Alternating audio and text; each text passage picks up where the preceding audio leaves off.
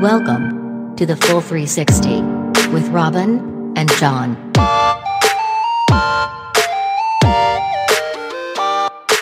Robin, we all know about the fungus that creates zombie ants, right? The Ophiocordyceps. We sure do, John. We didn't before, but we do now. so it's it's pretty amazing, and I mean, you know, I don't want to go about that too much because I've found about. Another one, found out about one called Massosporia, Robin. Massosporia. That's a that's an intimidating name. Yes, and it's an intimidating fungus. So, do you, you know cicadas, the little clicky oh, insects Oh, they- that fly oh, around? oh, yeah, they're so weird. They're amazing, hey? Like they spend, I think, most of their life underground and then they just pop up for a short time Yeah. to, to reproduce. Well, okay, so Massosporia, specifically, this is a fungus, specifically focuses on the cicada uh, to um, send spores out. And it does it in a quite ingenious way. It manages to get spores onto a cicada, which then disintegrates the back third of the cicada. It's basically its butt and its genitals just dissolve away.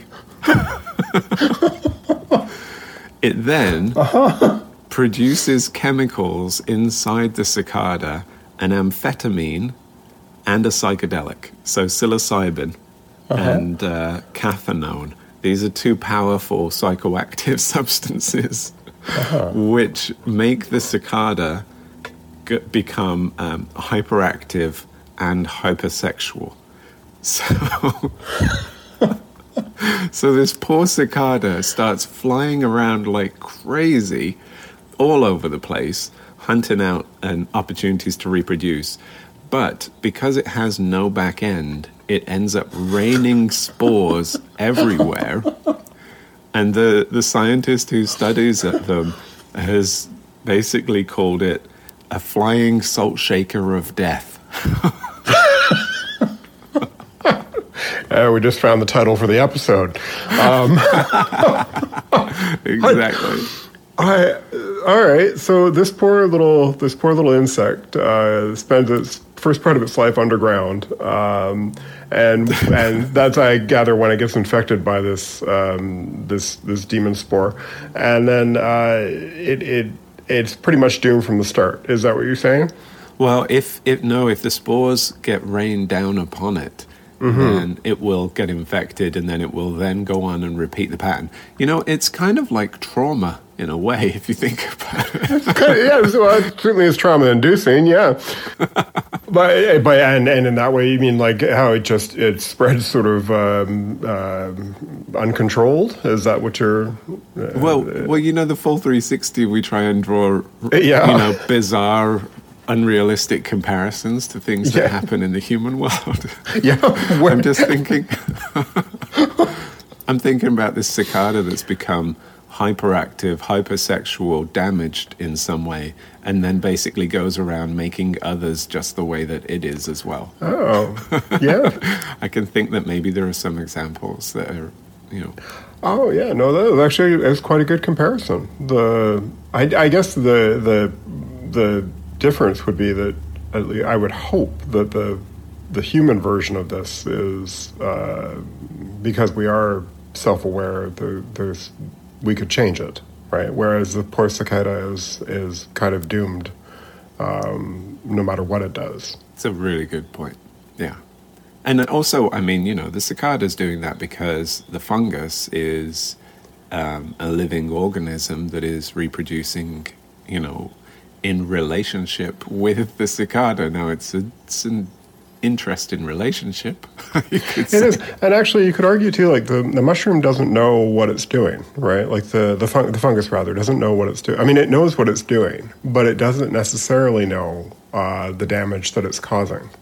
And if we were to draw a parallel to the human world, sometimes when it comes to trauma, and sometimes when it comes to how you uh, interact with and, and affect other people, you don't know the the damage that you're doing just by doing what you're doing. Yeah, yeah. That's a and and in a way, I mean, the fungus may actually be creating a kind of because it's so um, adapted to its environment, it may actually be keeping numbers in a you know in a, a stable, sustainable way, in Right. in in the way that it um, interacts with its environment. Whereas kind of pain and trauma are something that I don't think they benefit human society. Generally, no. No, but but you you highlighted exactly like the fact that we can actually end these cycles of pain. Like we can do the you know we can do the healing and we can potentially release the pain and the trauma that's been handed down to us, but um, so that we don't pass it on to others. And curiously enough, we could do that with psilocybin. Well, assuming we haven't been uh, too heavily afflicted by the toxoplasmosis, in which case we're pretty much doomed. Right. Yeah. If the parasite doesn't get you, maybe the fungus can save you. it's it's so funny, isn't it? Nature gives, nature takes, and Yeah. and here we are sitting right in amongst it, interconnected to all of it, and we have this beautiful little bit of free choice that we can go. Okay, let's raise awareness in ourselves and make a decision. Yeah. And enjoy the moment when you can. Yeah, and try not to, you know, rain spores of pain down on I was, I was everybody waiting for that. you. I was waiting for this. I wanted to try and go out on something poetic. You had to go back to the death spores. Oh, sorry, little shakers of death. Well, that was great, Robin. One of our very best, John. And if you want to hear more, you should come over to patreon.com slash the full 360 and join us for our bonus episodes Weekly posts. and good vibe community. And what was that address again, John? Patreon.com slash the full 360.